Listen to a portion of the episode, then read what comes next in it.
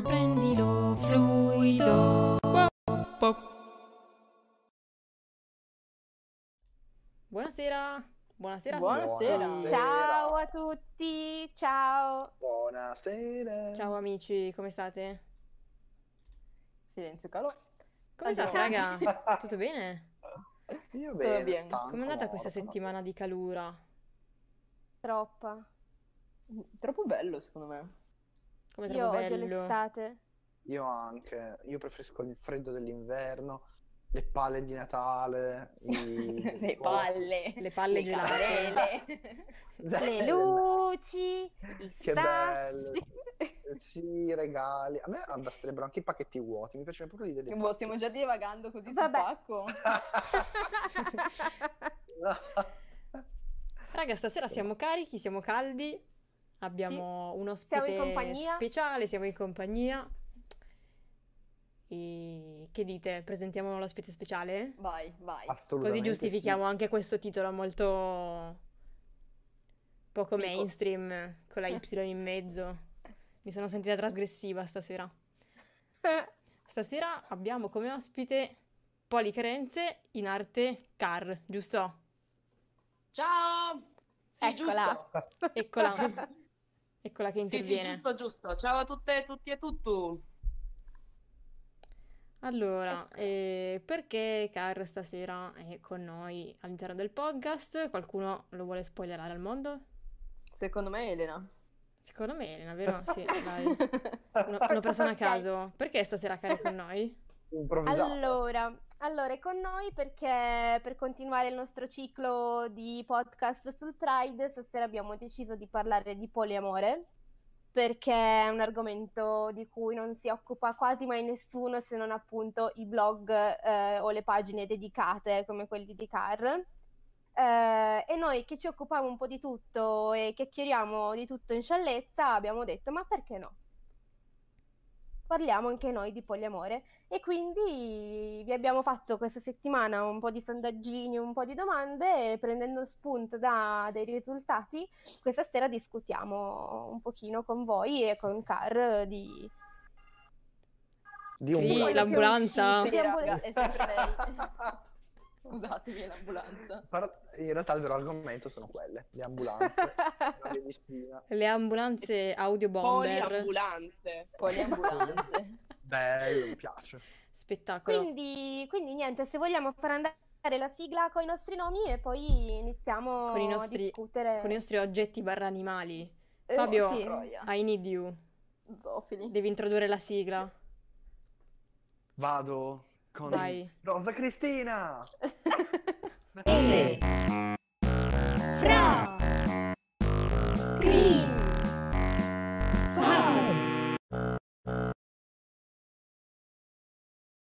Sono talmente stanco. We are back. Back, Eccoci. bitches. Allora, dicevamo prima di questa fantastica sigla che stasera parliamo di poliamore. Tra l'altro, personalmente parlando, io so praticamente poco nulla, quindi Anche sarà un viaggio, un viaggio alla Brave. scoperta. Avete risposto ai nostri sondaggi? Assolutamente sì. Assolutamente sì. Infatti non sapevo nulla. Quindi sono molto curioso, farò tantissime domande, come al solito io farò un po' la Lily Gruber della situazione, farò 8000 domande. Però ecco, dopo. Sarai la nostra bimba di Lily Gruber. Assolutamente sì, perché Va bene, allora, Prima, prima magari di affrontare mh, la sezione dedicata ai sondaggi, eh, magari diamo un po' di spazio a Car, se hai voglia di, Esatto. di presentarti e presentare la tua pagina Instagram barra proge- progetto che porti avanti su Instagram o sui social. Sì, allora innanzitutto ringrazio tutto lo staff eh, di, di Take It Fluid per avermi permesso di essere ospite questa sera. Io sono, sono Car, dal eh, aprile 2019 ho aperto appunto una pagina su Instagram che si chiama Policarenze. Eh, la sua derivazione è un po', è un po' scema, nel senso che policarenze letteralmente significa carenze sul poliamore, perché appunto l'obiettivo è quello di portare, diciamo, alla luce del sole una serie di argomenti che anche all'interno della stessa comunità queer e all'interno comunque dei gruppi che si occupano di politica e di inclusione viene, viene spesso un po' dimenticata. E il mio obiettivo è quello appunto di parlare in termini semplici e diretti di un argomento che soprattutto in questo ultimo periodo a livello mediatico sta un pochettino spopolando, che è appunto quello del poliamore e delle non monogamie etiche. Il punto è che sta spopolando in maniera un po' confusionaria, quindi in realtà l'obiettivo è quello di cercare di fare un po' di chiarezza. E quindi niente, questo, questo è tanto, questo è quanto e siamo qui apposta per, per cercare di chiarire tutti quanti, tutti quanti i dubbi. Esatto, esatto. Allora, noi eh, ci siamo resi conto in realtà, eh, facendo i nostri sondaggi, che alla domanda cosa significa il poliamore, tutti, eh, sì, sì, 94% risposto sì, assolutamente. Poi quando siamo scesi più nello specifico, nel chiedere magari i significati delle parole chiave, eccetera, niente. Calma piatta. Quindi... Io, io in prima linea. Tester medio. Cioè, ad esempio, qui. la prima domanda eh, in cui abbiamo chiesto, sai cosa significa poliamore? Anch'io, sboronissima. Poi la seconda, sai cos'è una polecola? I, i grilli praticamente. Quindi, che dite? Partiamo, partiamo un po' È una dall'analisi delle domande. Esatto. Che dite? Sì. Così almeno facciamo un po' di infarinatura, sia a me, che sono ignorantissima, sia ai nostri spettatori che magari vogliono, vogliono conoscere l'argomento. Esatto, E quindi, esatto, seconda quindi- domanda, abbiamo chiesto cos'è una... Vabbè, ma aspetta, cos'è il poliamore? Cioè, la prima, ok, il 94% abbiamo detto sì, ma ok, cioè tutto lo sappiamo, eh sì, tutto quello che non è monogamo è poliamore, eh? Ok, Cioè, pensavamo vogliamo dare una definizione allora? Vogliamo dare una Esatto. Una definizione? definizione. Allora, quando parliamo di poliamore intendiamo una dinamica relazionale o un orientamento relazionale in cui c'è la possibilità di intraprendere più relazioni con più persone, relazioni che possono essere romantiche e o sessuali, ma non solo, perché comunque all'interno della definizione di non monogamia etica, che in realtà è il termine ombrello in cui si inserisce il poliamore, che è solo una delle tante non, non monogamie etiche, ci possono essere anche persone asessuali o aromantiche. La eh, differenza con il- quello che classicamente è considerato il tradimento è che all'interno delle dinamiche di non monogamia vige il consenso tra tutte le persone coinvolte. Quindi un consenso informato dove tutti i partner non sono all'oscuro di quello che sta succedendo. Ok, perfetto. Ok. Perfetto, chiarissimo. Molto chiaro, esatto. Sì. Ah, nel frattempo, scusate, volevo solo dire ai nostri spettatori che ci ascoltano in diretta che se nel frattempo avete domande, digitatele in chat eh, che noi leggeriamo a Car e vi facciamo rispondere. Assolutamente. Non, Ok. fa- non fate i timidi. Esatto. Poi già alla domanda numero due il nostro pubblico eh, è cascato perché abbiamo chiesto cos'è una polecola? Sai cos'è una polecola? Il 18% ha risposto sì, l'82% ha risposto no. Quindi ti chiediamo, Car, di spiegarci che cosa si Cos'è una intende per polecola? polecola. Esatto. Allora, per polecola, cioè, la parola polecola deriva dall'unione di poliamore e molecola.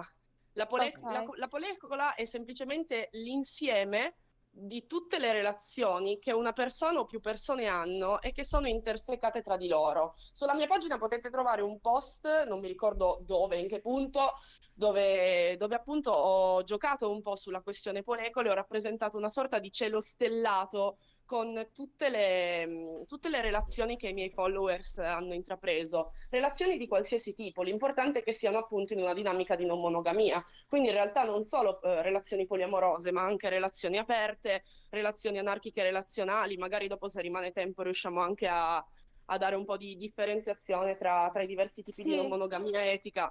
E comunque in generale appunto si intende l'insieme delle relazioni intersecate che le persone hanno. Per esempio la mia polecola è formata da me, dalla mia ragazza, dai miei ragazzi e poi la mia ragazza ha un altro partner, il mio ragazzo ha altre partner. Se le raffigurassimo tutte insieme verrebbe una, una molecola proprio per l'appunto, una molecola poli. Ok. Super figo. Bella immagine. Figo. Sì, infatti Sta a me era piaciuta un sacco questa cosa dei disegnini delle varie polecole. Io, vabbè, io sono mono, quindi non avevo potuto disegnare niente, però, mm, però mi era, mi era piaciuto molto. Ok, Eh, poi eh, la terza domanda invece era, sai cosa si intende per meta partner? Eh, 25% sì, 75% no, quindi anche questo lo spiegherei bene. Sì, allora il meta partner o il metamore significa partner del proprio partner.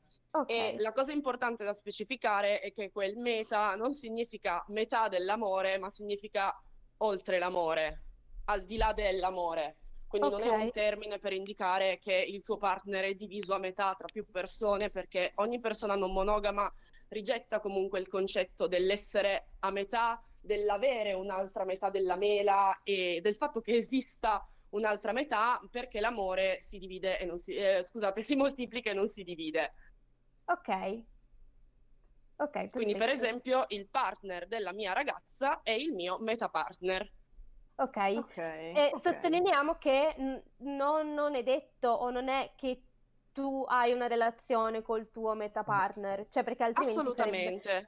Può il tuo essere come non può essere, però nel, nel momento in Ok. cui ho una relazione col mio, mepa- col mio meta partner, una relazione romantica, generalmente non è più un meta partner, ma è un partner. Ok. Ok. Meta partner, eh, posso averci un altro tipo di interazione, può essere un'amicizia, come posso anche non avere alcun tipo di relazione col mio meta partner. Qui dipende un po' da come Ok. vogliono gestirsi le persone la relazione. Diciamo che c'è il team pizza e il team cazzi. Il team pizza è quello della pizzata tutti assieme, tutta la polecola insieme. Il team cazzi è invece chi preferisce semplicemente farsi i cazzi propri e quindi non stare a conoscere per forza il partner altrui e non avere Sì. desiderio di crearci un'interazione. Ok, anche perché, vabbè, poi magari ne parliamo dopo, però immagino non sia Esatto. facile conoscere... Esatto, anche io avevo domande in questo senso, ma me Mm. le tengo tutte per dopo. Ok, ok, scusate, allora non esco fuori dal... Non lo so, eh, boh, se vuoi dimmi di, tu. di tema. Magari No, no, no, ma- dopo. Sì, Esatto, perché esatto. dopo abbiamo una serie di domande un po' Esatto. più, più specifiche. Ah, nel frattempo nei commenti ci scrivono le costellazioni polecole sono stupende, un cielo d'amore. Grazie.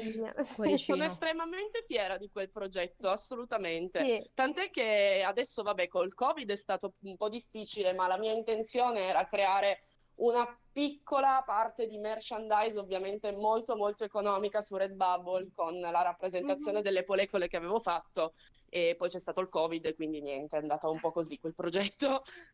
Figo però. però bello. E anche Gaia scrive, sì, è vero, proprio un bel cielo stellato, quindi sì, ha avuto successo quel progetto, devi esserne orgogliosa. Poi, allora, la prossima domanda eh, è, sai che cosa si intende per non monogamie etiche? Qua abbiamo avuto quasi un pareggio, 43% sì, 57% no. Che cosa sono le non monogamie etiche? Ah, La non monogamia etica è un termine ombrello, un termine ombrello Ok. che ha come definizione una molto simile a quella del poliamore, quindi insieme di relazioni romantiche, sessuali, platoniche, queer platoniche, quello che volete, comunque basate su tanti diversi tipi di attrazione con più persone contemporaneamente col consenso di tutte le persone coinvolte. Perché si differenzia dalla definizione di poliamore? Perché il Mm. poliamore in realtà è soltanto una di queste non monogamie etiche, anche le relazioni aperte sono non monogamie etiche che si distinguono dal, dal poliamore perché eh, generalmente di base c'è una coppia che a livello romantico è monogama, ma che decide di aprire la relazione ad altre persone solo a livello sessuale. Anche Ok. gli swingers, gli scambisti sono persone non monogame etiche. E solo che la differenza qua sta nel fatto che molto spesso lo scambismo rimanga più in una dinamica di gioco che di relazione vera e propria. Mm. Quindi praticamente sbagliamo tutti quanti il termine quando ci definiamo con qualcosa che non è monogamo senza entrare nel dettaglio.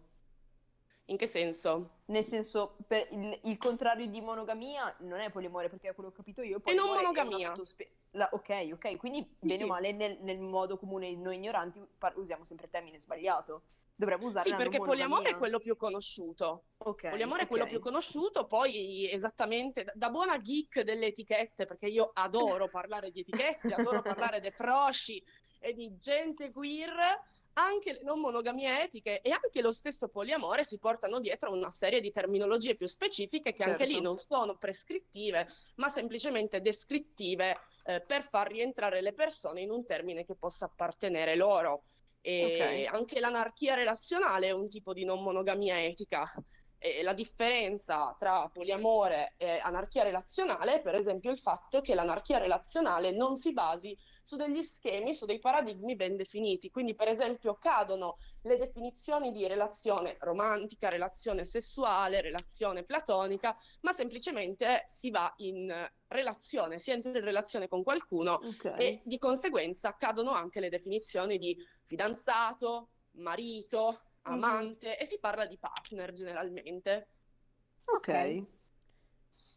Perfetto, super chiara. Sì. Ok. Grazie. Sì, tra l'altro in relazione a ciò, nel senso all'utilizzo di, come si può dire, titoli all'interno della relazione, delle relazioni, dopo ho una domanda da farti, ma finiamo pure con le Eh, domande.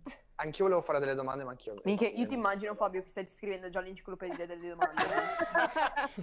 Eh, me ne sono arrivati in testa. Fatemi pure tutte le paio. domande che Sì, che volete, l'altro- io, io sono qua. Le domande di Fabio saranno sic- sicuramente tipo mm, Sì, sì. blow, blow mind della serie. Sì, oppure lunghe come le- le- la traccia di tesi del saggio breve, no, di tesi del, Esatto. del diploma, porca troia. Ma sono quelle prova. che ci piacciono, sono belli posti. Esatto, La puntata di esatto. oggi 4 ore, forse finiamo domattina.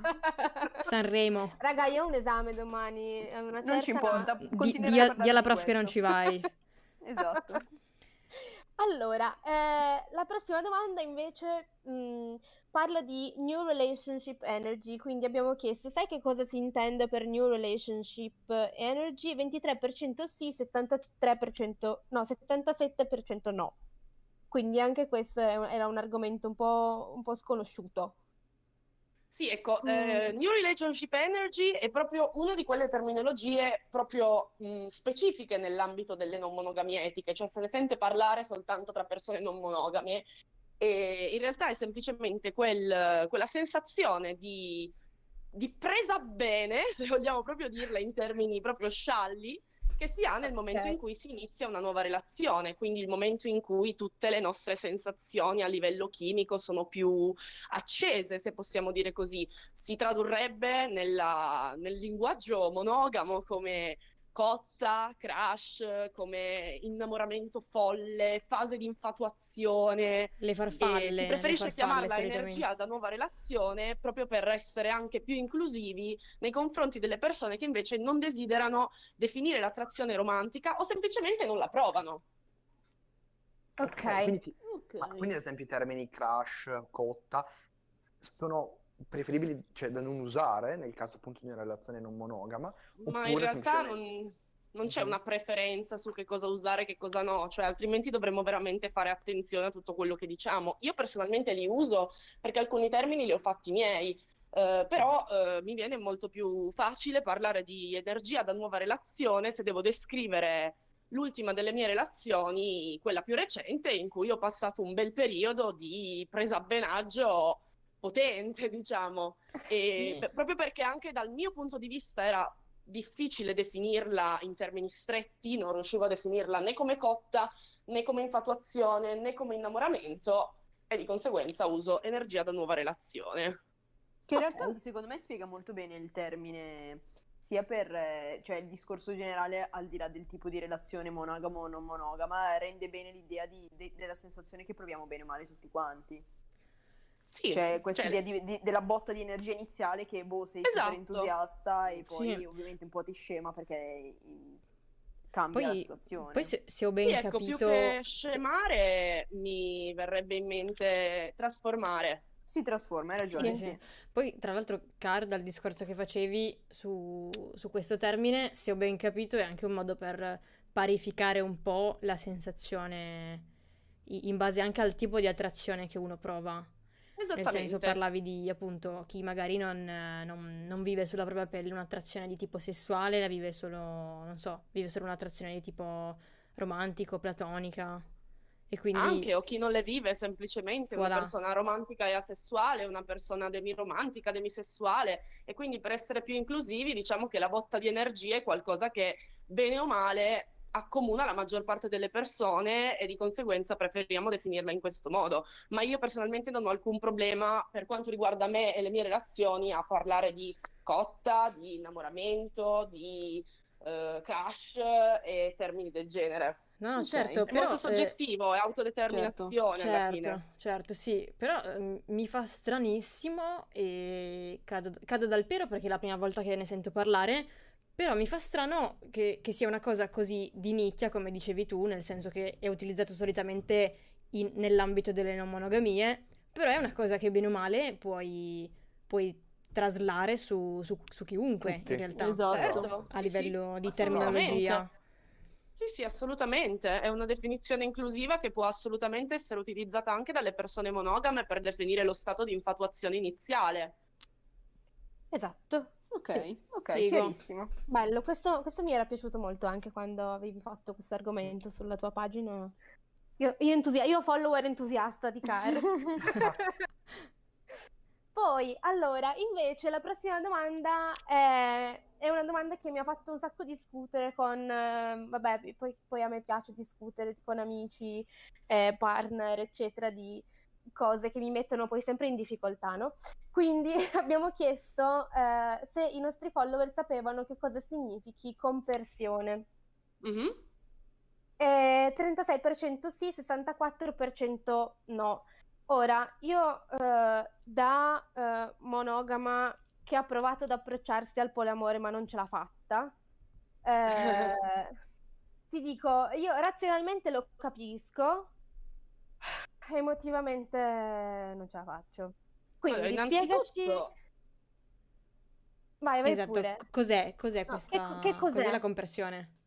allora, la compersione è un, eh, un sentimento diffuso, un insieme di sensazioni diffuse di benessere, di felicità nel momento in cui si vede il, la, lu proprio partner avere interazioni con un altro suo partner di qualsiasi tipo, che sia scambiarsi bacini, tenersi per mano, parlarsi, vedere la felicità altru- altrui, eh, vedersi baciare, a volte anche vedere, vedere far sesso. E quindi questo è. A me è capitato recentemente anche più volte di provare compersione, ma ho bisogno di, di fare un disclaimer proprio per quello che hai detto tu, Elena. Mm, Sì. Non è necessario provare compersione, eh, non è un presupposto per essere una persona non monogama provare compersione. Non tutte le persone non monogame provano conversione e va benissimo così. E per quello non mi piace definirla l'opposto della gelosia, perché secondo me Ok. non è l'opposto della gelosia e possono coesistere.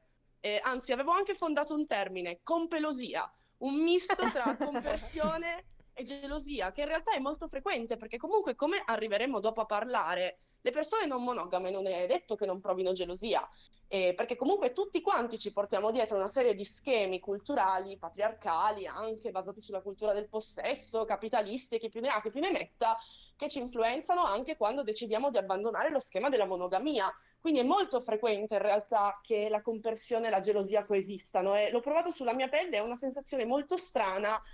C'è sia quel, quel piccolo fastidio interiore che ti fa mettere in allarme, ma sia anche un sentimento di felicità comunque nel vedere il proprio partner essere felice, perché poi in realtà si tratta soltanto di quello, essere felice della, fe- della felicità altrui, che è la cosa che, che più mi fa stare bene nel vivere le mie non monogamie. Ok. Bello. Ma infatti io ra- razionalmente lo capisco perché credo sia mol- molto bello essere felici perché vedo la persona che amo felice. Eh, mi, cioè mi piace come, come concetto, ma, ma non, non lo sento. Sì, credo E che sta, per, e per va la, bene. per la- per la maggioranza, per il tipo di cultura che, c'è- che abbiamo assimilato volutamente non, sia un discorso che è più difficile di- da comprendere piuttosto che provare gelosia e lo immagino anche difficile imma- ehm, immaginare di provarli entrambi in contemporanea. Per- solo semplicemente perché socialmente e culturalmente non è una roba così comune per dire guarda quante persone non avevano mai nemmeno sentito questo termine mm, che è uscito dai Esatto. nostri sondaggi. Sono molto d'accordo, assolutamente. Ma appunto, Quindi- come, come dicevo, non è una cosa necessaria. Si può essere benissimo eh, non monogamo senza provare compersione, perché anche lì è una questione descrittiva e non prescrittiva, è una Esatto. cosa che si descrive perché comunque così le persone che provano questo nuovo tipo di sentimento meno conosciuto possono dargli un nome, ma poi non è Mhm. una cosa prescrittiva. Esatto. Sì, sì, Ok. sì. Esatto. Che poi, mh, tra l'altro, cara, una domanda per te, ma l- la prima volta che hai provato questo- questa sensazione sulla tua pelle, sapevi Mhm. cosa fosse? Cioè, conoscevi già il termine? Sì, Ok. Sì, lo conoscevo già perché ero già nel mondo delle non monogamie da qualche annetto. E, cioè, il mio percorso con le non monogamie è, è parecchio di lunga data. E io ho iniziato a, a non definirmi monogama quando avevo 15 anni. Poi fino ai 18-19 non avevo propriamente dato un nome al poliamore perché semplicemente non c'era informazione come ce n'è Mhm. adesso e quindi non No, conoscevo il esatto. termine. Per di più ero molto giovane e quindi di conseguenza questo ovviamente mi ha, mi ha portato ad apprendere tante cose dopo, ma nel momento in cui ho iniziato ad avere le mie relazioni non monogame, svincolate e tranquillamente, avevo già diciamo una, una buona cultura riguardo, riguardo alla tematica, riguardo alla conoscenza di quelle che sono le non monogamie etiche. Ok, perfetto. Ma ascolta, volevo farti una domanda breve, ma tu mi dicevi che sei, chi, diciamo, chi ha le relazioni non monogame è felice quando il partner a sua volta è felice per una relazione di tipo amoroso o anche appunto per una- l'amplesso o altro.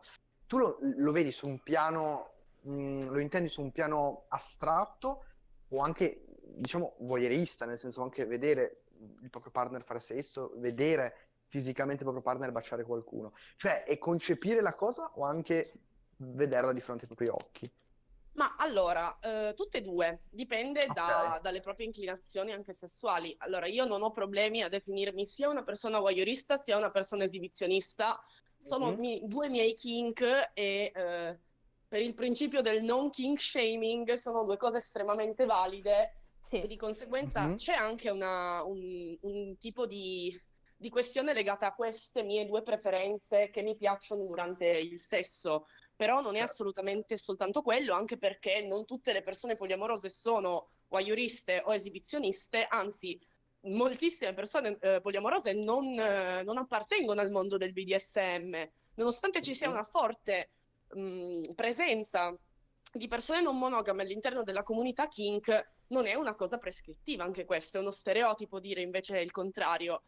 Quindi può essere in tutti e due i modi, cioè mi è capitato sia di viverlo in senso astratto, cioè nel senso sono consapevole che il mio ragazzo e la mia ragazza hanno altri partner e stanno bene con loro, quando per esempio mi raccontano la loro giornata, che cosa hanno fatto con gli altri partner e cose del genere, sono felice e quindi provo compersione. E poi mi è capitato anche di ritrovarmi la situazione davanti agli occhi, quindi vedere il mio ragazzo che baciava, eh, che baciava un'altra ragazza ed essere contenta.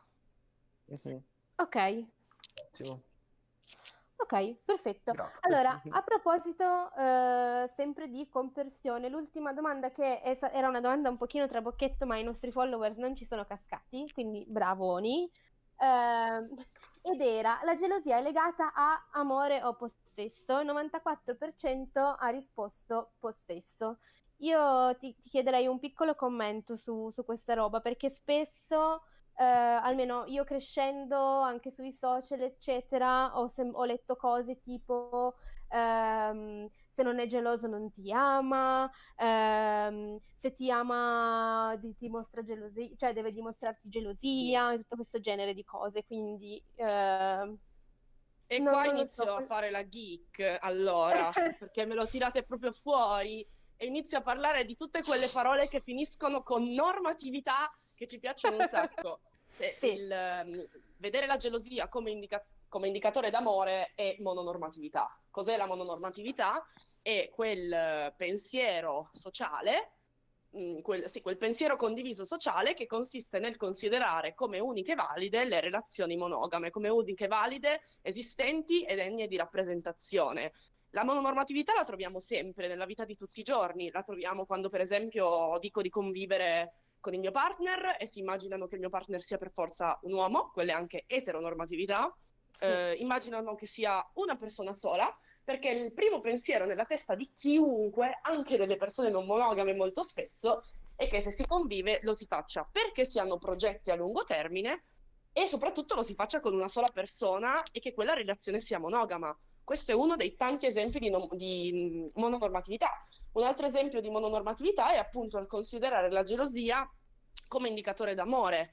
Perché? Sì. Perché si parte dal concetto che debba esistere una nostra metà, la nostra metà della mela, e che quindi non nasciamo interi, ma che a un certo punto ci dobbiamo completare, quindi trovare un partner che possa stare con noi per la vita, quindi la cosiddetta persona giusta, diciamo, persona che possa soddisfare tutti i nostri desideri al 100%, generalmente, per corrispondere all'etichetta di persona giusta, e di conseguenza una di queste cose è appunto il, ehm, il presupposto che la, che la- che la monogamia preveda per forza un tipo di gelosia che diventi un indicatore d'amore vero e proprio. Quindi se non sei geloso, se non mi stai proteggendo, diciamo, da altre persone che vogliono rimorchiarmi e, e cercare di mettersi in mezzo alla nostra relazione idealizzata, allora non mi ami abbastanza. Quando in realtà abbiamo perfettamente tanti esempi di relazioni monogame che vivono benissimo senza, senza questo tipo di presupposto.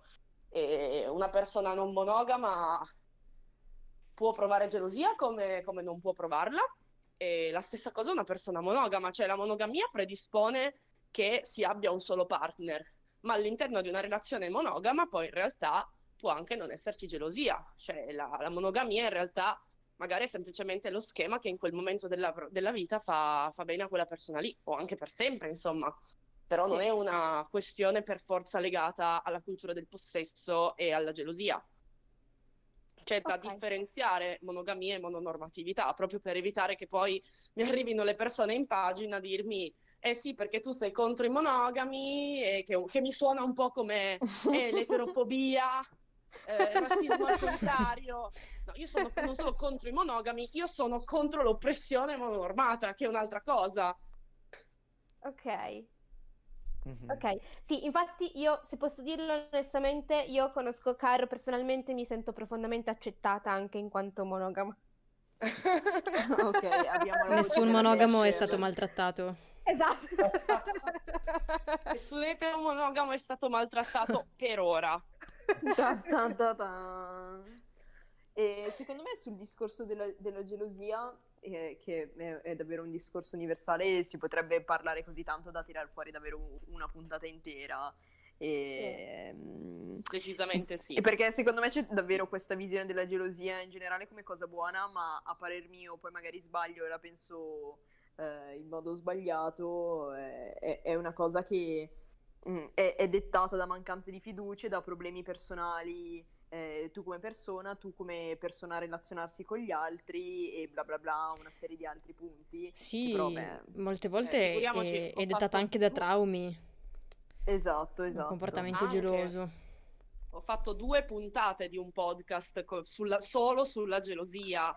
A voglia. sì, è, un- è una roba molto molto complessa, sicuramente quello che tanto verrà fuori comunque in questo, in questo podcast, Esatto. anche perché però la cosa che mi preme dire, lo, lo anticipo già adesso, è che appunto anche le persone non monogame possono provare gelosia perché è qualcosa che ci portiamo dietro per paradigmi modo di viverla. molto difficili, esatto, e l'importante è cercare di razionalizzarla, quindi cercare di analizzare da dove, da dove arriva, eh, capire che cosa effettivamente ti porta ad essere geloso, se è mancanza di fiducia verso l'altra persona, se è una paura esterna, se è la paura del confronto, dell'abbandono, l'insicurezza personale, Esatto. quindi fare una un'analisi di questi fattori, di questi fattori esterni e poi l'importante è non colpevolizzare il partner della propria gelosia, quindi evitare in tutti i modi, ma questo anche nelle relazioni monogame, perché altrimenti poi sono problemi che, mh, che fanno una reazione a catena, un- cioè si, ci si porta avanti quando si va da un partner e si colpevolizza per un'azione che in realtà è soltanto uno specchio della mia gelosia. Sì, infatti Gaia, Gaia ci scrive, anche io avevo un'idea tale della gelosia, soprattutto quando ero più piccola, ma mi rendevo conto che faceva male a me e al partner e o amici. Per fortuna frequentare ambienti LGBT e attivisti mi ha aiutato molto a migliorare. Mhm. Vero, Sì, sì, vero. sì. frequentare ambienti LGBT assolutamente sempre aiuta a migliorare. Quindi frequentate i collettivi, frequentate le associazioni.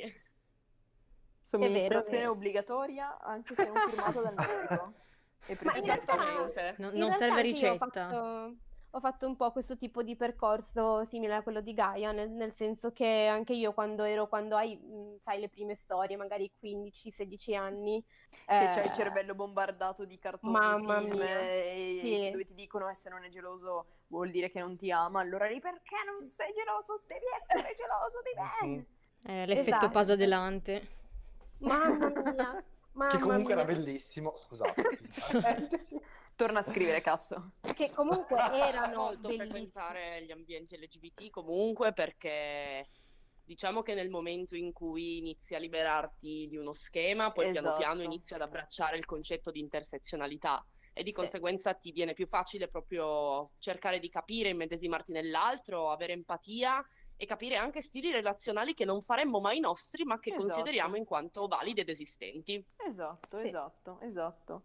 Cioè, davvero, eh, per quanto magari per me non è stata una cosa così eh, forte, nel nel senso il tema della gelosia non sono mai stata una morbosa, però comunque mi rendo conto che negli altri è migliorato, sia per un discorso di crescita personale e, e quindi di analisi di cose mie di questi tot anni della mia vita, sia appunto il discorso di essermi circondata da persone diverse da me che vivono le loro relazioni che siano amici, eh, partner, eh, cose che durano da tanti anni, cose brevi, che eh, sono capaci di essere onesti e sinceri con se stessi, sempre anche loro concatenati con altre persone, libere da schemi, liberi da strutture eh, imposte in modo involontario e, e vedo che davvero mi ha aiutato tanto a Mhm. capire come, come mi comporto io in ogni situazione che per quanto abbia magari un modo abbastanza simile ogni volta eh, ha delle sue particolarità. Sì, sì. Io volevo Miau. porre l'attenzione su Eh, una certo. cosa. Sì. Eh, Vai, Fabio. Ovviamente. No, ma poi mm, mi taccio. Però ehm, secondo me bisogna fare attenzione a una cosa quando si parla di gelosia. Poi voi cosa ne pensate? Secondo me bisogna fare attenzione da una parte, come dite voi, a eh, non renderla, diciamo, un canone nelle relazioni, no? Quindi un re- prerequisito dell'amore autentico. Dall'altra, secondo me, non bisogna cercare neanche di disumanizzarla, nel Mhm. senso, ehm, gelosia del tipo eh, non lascio andare il mio partner a ballare perché ho paura che si faccia la gente, quella è uno schifo. Quindi quello è gelosia, secondo me, morbosa.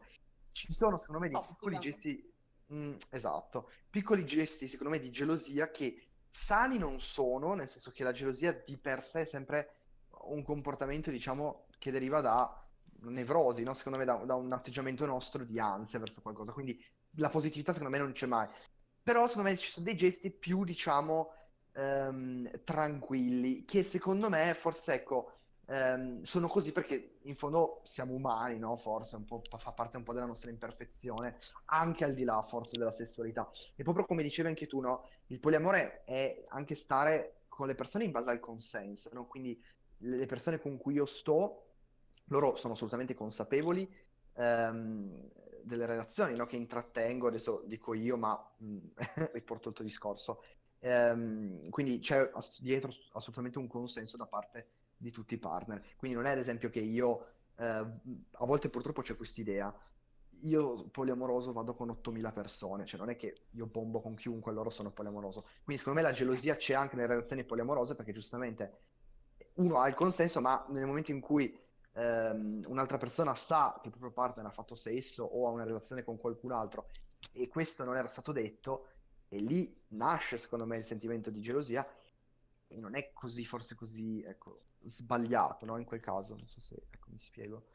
Ma allora, eh, sono abbastanza d'accordo, nel senso che appunto, come, come abbiamo detto più volte, eh, la gelosia, allora io la considero come una, non come un sentimento vero e proprio, ma come una risposta multifattoriale a più eventi. E Mhm. eventi che comunque ci hanno, ci hanno sempre formato in quanto persone, perché siamo nati in un sistema comunque sempre comunque basato sulla cultura del possesso, cioè sin da quando siamo bambini ci dicono che le cose devono essere nostre, molto spesso non vanno condivise perché sono nostre e di conseguenza anche le persone. Cioè la gelosia si eh, rivela anche nelle affermazioni come sei mio, sono tua, in queste piccole cose che magari non diciamo consapevolmente, ma le diciamo perché siamo abituati a stare in questo sistema qui e secondo me la differenza fa la, cons- fa la consapevolezza e la riflessione sul significato di, questo, di questi termini, ma un po' come tutte le nostre azioni, cioè un po' come i commenti eh, razzisti interiorizzati che spesso facciamo senza però saperlo e senza esserne consapevoli, non perché effettivamente ehm, ci definiamo come persone razziste, ma perché c'è un razzismo istituzionalizzato e di conseguenza ci porta a fare commenti come mi viene da pensare a Uh, sei molto bella per essere nera, non esatto. mi sono esatto. mai scopato una persona nera e di conseguenza mi manca alla lista. Sono esatto. delle cose sottili che però rivelano un, um, un, sistema in cui viviamo da tantissimo tempo, un sistema coloniale, un sistema razzista, ed è la stessa cosa che succede con la gelosia. Cioè, mm-hmm. è, è il concetto di gelosia, poi ci possiamo fare un sacco di ragionamenti anche sul fatto che nasca anche dal concetto stesso di proprietà privata, di capitalismo, quindi è una cosa che ci portiamo dietro da, da millenni, da, da secoli e quindi di conseguenza è tanto difficile da scardinare. La consapevolezza fa molto. Essere una persona gelosa non ti rende meno non monogama, ma sicuramente può essere un'azione che fa del bene a me, a te e a tutte le nostre relazioni, cercare di farci un ragionamento sensato e una, una razionalizzazione sopra. Esatto. Mm-hmm. Bene, bene. Non ho niente da aggiungere. Punto. Anche perché manca quasi più o meno un quarto d'ora alla fine del podcast e abbiamo ancora tutte le domande. eh, oh mio esatto. Dio. Esatto, quindi leggerei un attimo velocemente il commento di Sofia e poi andiamo con le domande. Vai. Ok. Cercherò di essere allora... sintetica. non ci crediamo. Allora, Sofia scrive: Penso che frequentare gli ambienti LGBT permetta di decostruire un po' il concetto di relazione che il sistema patriarcale ci ha insegnato e dalle macerie si può ricostruire. Eh, ah sì, poi lei dice tutti al di là dell'orientamento sessuale e relazionale. Sì, anche secondo me. Uh, anche secondo sono me. d'accordo. Sì. sì totalmente sì, d'accordo. Con Perché come, come, abbiamo scritto nel manifesto di Take It Fluid, secondo noi diversità è ricchezza, quindi eh, frequentare persone diverse ti, ti, porta, ti porta cose. Sì, più che tutto si, si, parla spesso di apertura mentale. Secondo me l'apertura mentale c'entra sempre poco con queste, con queste tematiche, perché a mio, a mio, parere è solo un discorso di, di, sensibilità e di come uno sceglie di coltivarla per quanto riguarda queste tematiche. Poi sì, ditemi voi sì. se siete d'accordo, però di base eh, tutto, tutte le, le, le, differenze, tutte le diversità possono coesistere benissimo a, al di là dell'apertura mentale delle persone. Esatto. Sì. Allora, va bene, post questo momento di riflessione io andrei dritta con le domande. Car, se sei pronta. Pronta. Ok, allora, eh, la prima domanda è una domanda che ti fanno sempre e infatti avevi previsto che sarebbe arrivata ed eccola qui, ed è come conciliare tante relazioni in poco tempo. Ah. Ok, eh, cerco di essere il più sintetica comu- eh, cioè cerco di essere il più sintetica possibile. Eh, okay. generalmente quando mi viene fatta questa domanda io la rigiro alle persone monogame e dico ok come fai a conciliare tutte le tue relazioni nel, in poco tempo? Perché comunque si, predisp- cioè, si presuppone che comunque la relazione non sia soltanto quella romantica di conseguenza tutti noi anche le persone monogame hanno tante relazioni effettivamente da portare avanti. Ci sono le relazioni eh, amicali ci sono le relazioni con i genitori con i fratelli con le sorelle le relazioni di lavoro. Cioè noi siamo tutti costituiti dal dalla possibilità di intraprendere delle relazioni. E quindi la, la risposta che mi viene è esattamente come lo fa una persona monogama con l'organizzazione. Poi c'è effettivamente chi utilizza il policalendario, va bene, che si segna gli incontri anche con le persone, mm, ognuno poi sceglie il proprio metodo. Però mi viene da pensare che, almeno nel mio caso, io, cerca, cer- io cerchi di Cer- beh, ce la posso fare, raga, scusate, sono, sono un po' ricoglionita.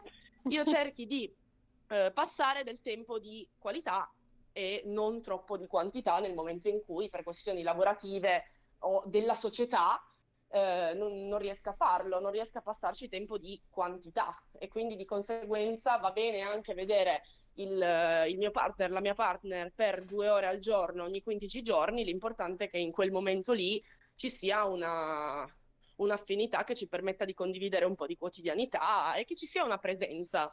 Poi anche lì è molto soggettiva la questione del tempo. Io, dopo la fine della mia ultima relazione, che è stata molto recente, ho fatto una riflessione sulle cose che desidero da una relazione, che sono la presenza e l'affetto. Non importa quanto sia quella presenza, in quanti giorni si, si riesca a organizzare, l'importante è che ci sia.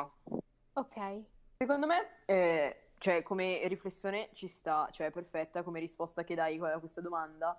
E secondo me è un po', mh, parlo dal, dal punto di vista delle persone che te la pongono, è un po' una visione un po' distorta che abbiamo inconsciamente tutti quanti dell'idea che la relazione amorosa abbia bisogno di tutto di più rispetto a qualsiasi altro tipo di relazione, nel senso perché la relazione amorosa è più importante sì, sì. del vedere l'amico, quindi l'amico lo vedi una volta a settimana e ti basta, il fidanzato o la fidanzata di turno lo vuoi vedere sei giorni su sette.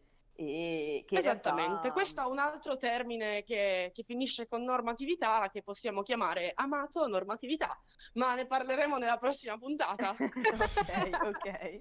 Allora, aspettate che me lo segno perché altrimenti poi ci sfugge. Amato normatività, hai detto? Yes. Eccomi. Lascio lì come, come input. Esatto, esatto. me, me, me vado a googlare tutto, porca troia. Poi, allora, la prossima domanda invece ci chiedono: ti sei mai sentita in colpa? Hai accettato dal principio questa tua condizione? Allora, ora non so se condizione sia la parola che userei. Credo che fosse tra virgolette con- condizione. Ah, era tra virgolette, scusate. Sì, sì, sì. Eh, allora, anche questa domanda in realtà necessiterebbe di un altro, di un altro podcast, ma soltanto perché il, um, il, percorso che ho fatto io per arrivare a questo tipo di consapevolezza sulle non monogamie deriva da, da delle condizioni abbastanza abusanti in realtà e c'è stato un periodo della mia vita in cui ho, ho, subito tanto tanto shaming, tanto tanto bullismo e cyberbullismo per aver fatto degli errori che a 15 anni è eh, direi quasi normale fare come tradire e finire in un triangolo amoroso senza capire esattamente che cosa stesse succedendo. E quindi sì, mi sono, mi sono, molto sentita in colpa, ma non mi sono sentita in colpa in quanto poliamorosa, mi sono sentita in colpa perché c'è una società di merda che le persone poliamorose non le accetta e di conseguenza per me è stato difficile ovviamente eh, arrivare a capire razionalmente che il mio non voler scegliere una persona a conquistare come mi veniva detto a quei tempi lì, quindi scegli o ti mettiamo alla gogna, cioè tu devi scegliere perché mm-hmm. altrimenti sei troia, eh, sei poco serio, eccetera, eccetera, il mio non voler scegliere ovviamente è stato sentito da me come un, come un essere sbagliata, certo, assolutamente. Poi questo è cambiato con la conoscenza, con la consapevolezza, con lo studio, con la lettura e col frequentare i circoli. Ok, bene. Sì, a questo se, se ti va io dedicherei un po' di spazio in più magari in una prossima Sì. volta perché è molto molto interessante. Sì, magari una prossima Come puntata in cui approfondiamo un po' queste tematiche. sì, la, la presa di consapevolezza a me interessa molto Sì, come, idem. Sì, come argomento. eh sì, Ok, però è un argomento molto vasto. sì, infatti ti, fre- ti fermiamo qua. Ok, allora la Stoppata. prossima domanda invece era come hai capito che il poliamore fosse la tua strada e come è stato il coming out se c'è stato? Allora, eh, com'è stato il coming out? Io sono out con tutti quanti tranne con la mia famiglia, quindi non posso rispondere per quanto riguarda la mia famiglia. Eh, Sì? posso rispondere di com'è non vivere una situazione di coming out e in quarantena. Questo ci tengo sempre molto a dirlo perché è una situazione molto attuale. Ho sofferto tantissimo il eh, non essere out and proud con i miei genitori perché ho dovuto fare tantissime dirette, ma proprio tante, con policarenze e ogni cazzo di diretta io dovevo scendere giù, scendere in strada per non stare in casa, per non farmi sentire, mi sono beccata la pioggia, mi sono beccata la grandine, mi sono riparata sotto i tetti delle case popolari, cioè Raga, è stato veramente abbastanza, è stato complicato, è stato complicato e mi ha fatto tanto immedesimare in tutte le persone LGBT che non sono out and proud con la propria famiglia e, e questa cosa è molto pesa. E tanto E pesa. tu no- non vuoi farlo per loro, non vuoi- scusami, non vuoi farlo con loro per, per quel discorso di immagini che non capirebbero, per eh, una tua non necessità? Mm, Perché io ho fatto coming out eh, dopo tanti anni, cioè già in età adulta come persona queer, Ok. e mia mamma non l'ha presa per niente bene e Ok. quindi Immagini che aggiungere sarebbe... al fuoco non è proprio Ok. la cosa, la cosa migliore. Ok. E so che non lo accetterebbero, so che sarebbe complicato, porterebbe problemi alle mie relazioni, però Ok. adesso io vivo da sola, quindi, Quindi non me ne non frega una beata ceppa de minchia. Con gli amici invece è andato bene. Eh, in realtà questo anche perché sono una persona molto selettiva, quindi ho tanti amici che sono inclusivi nei confronti di tutte quante le tematiche queer. Cerco io gli amici anche in base all'esclusività, eh, scusate, all'inclusività. E questo di conseguenza mi porta ad avere una cerchia di amici che non, che non giudica. Ovvio, le domande arrivano, alcune sono curiose, altre sono curioso-morbose, altre sono semplicemente pur parler. Io sono una persona disponibile che ha voglia di parlare di questi argomenti, eh, che, che è disponibile comunque a spiegare come funziona.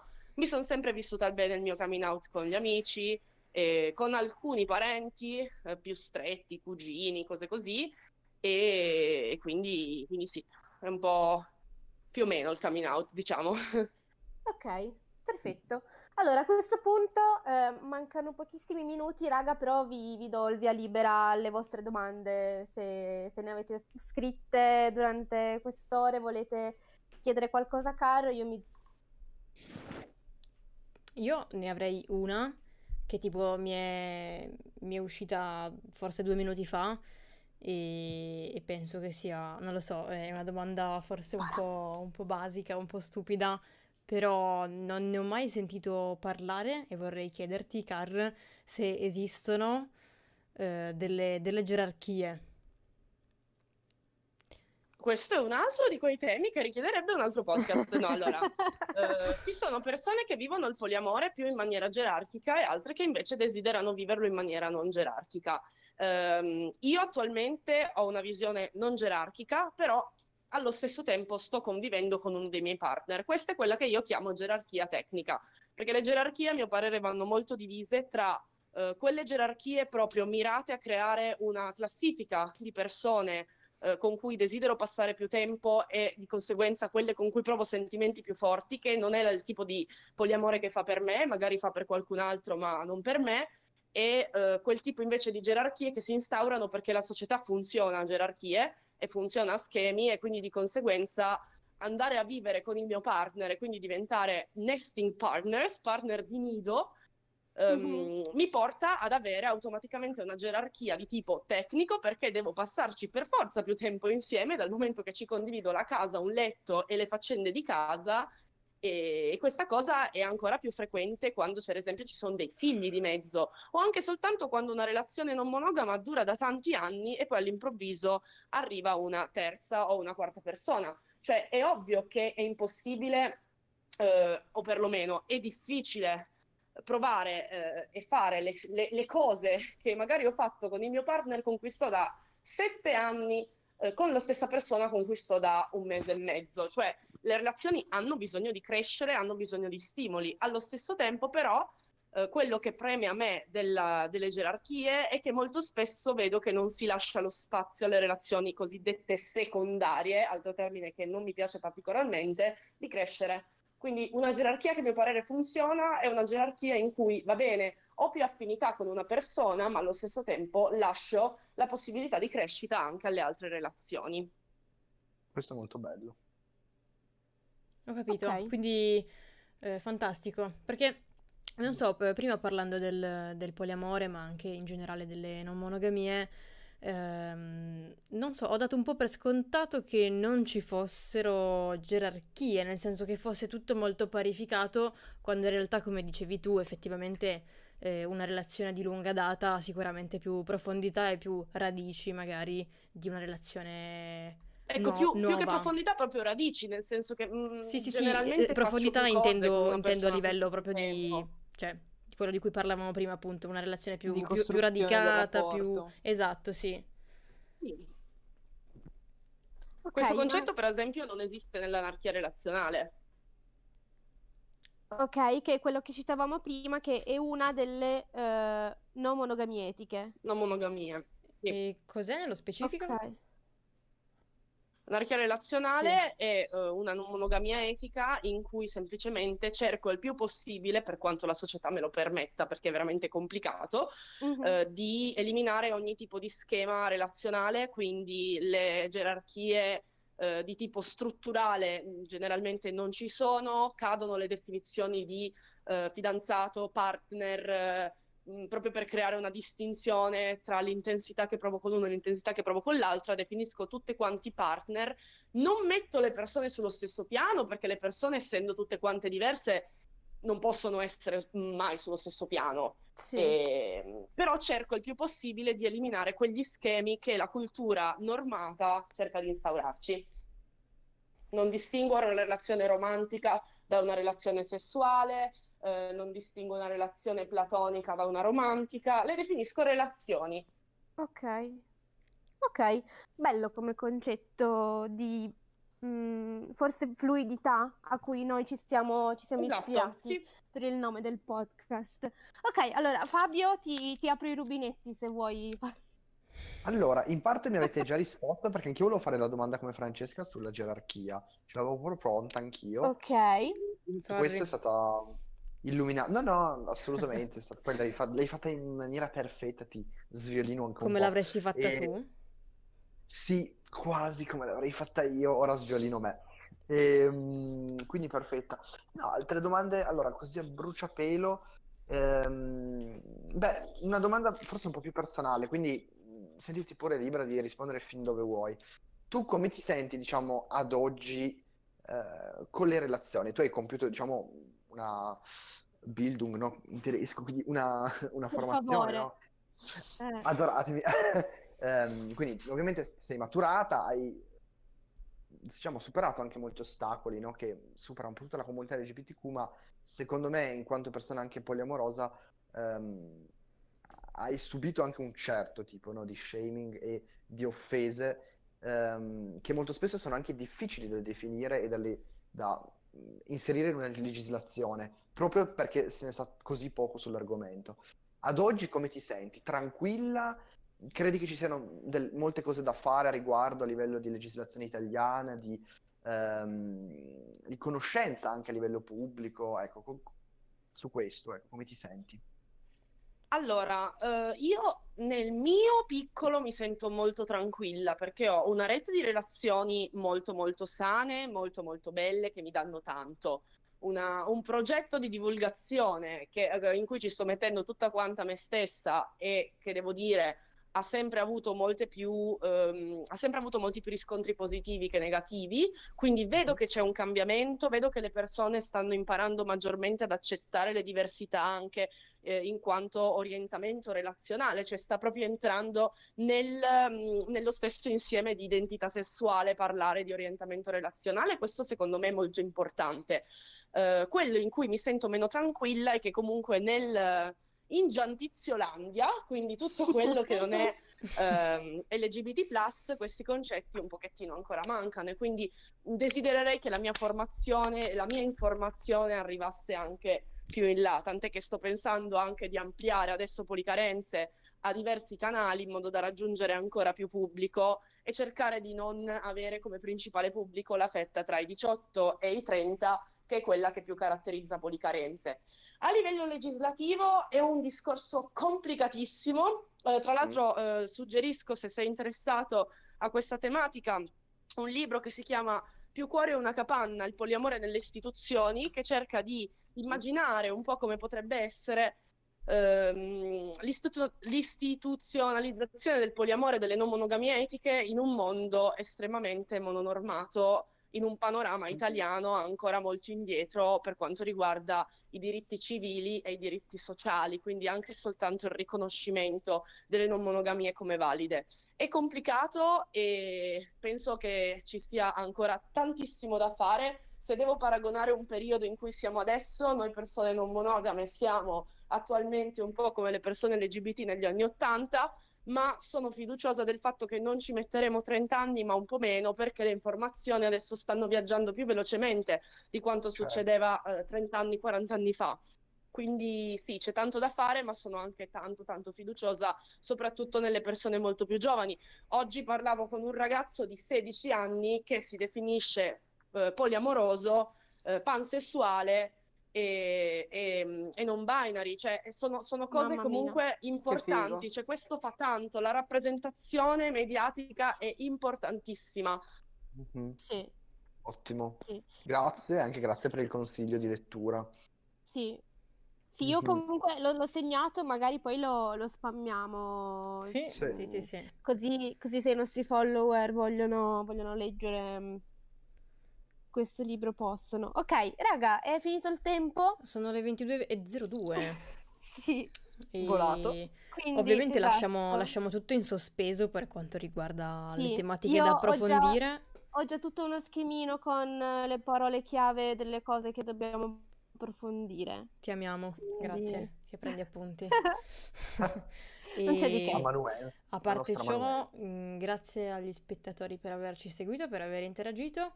Grazie a Car per aver condiviso il suo progetto, che possiamo anche chiamare un pro- progetto di vita, nel senso che è la tua vita che, che tu porti, che tu hai trasformato praticamente in progetto di attivismo e divulgazione quasi, no?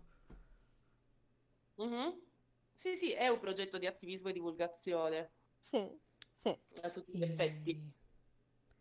Cioè, Ok, attivismo raga. è chiunque poi si impegni a, a Certo. dare informazioni sulle minoranze, quindi un po' siamo tutti attivisti, voi siete attivisti, siamo tutti attivisti.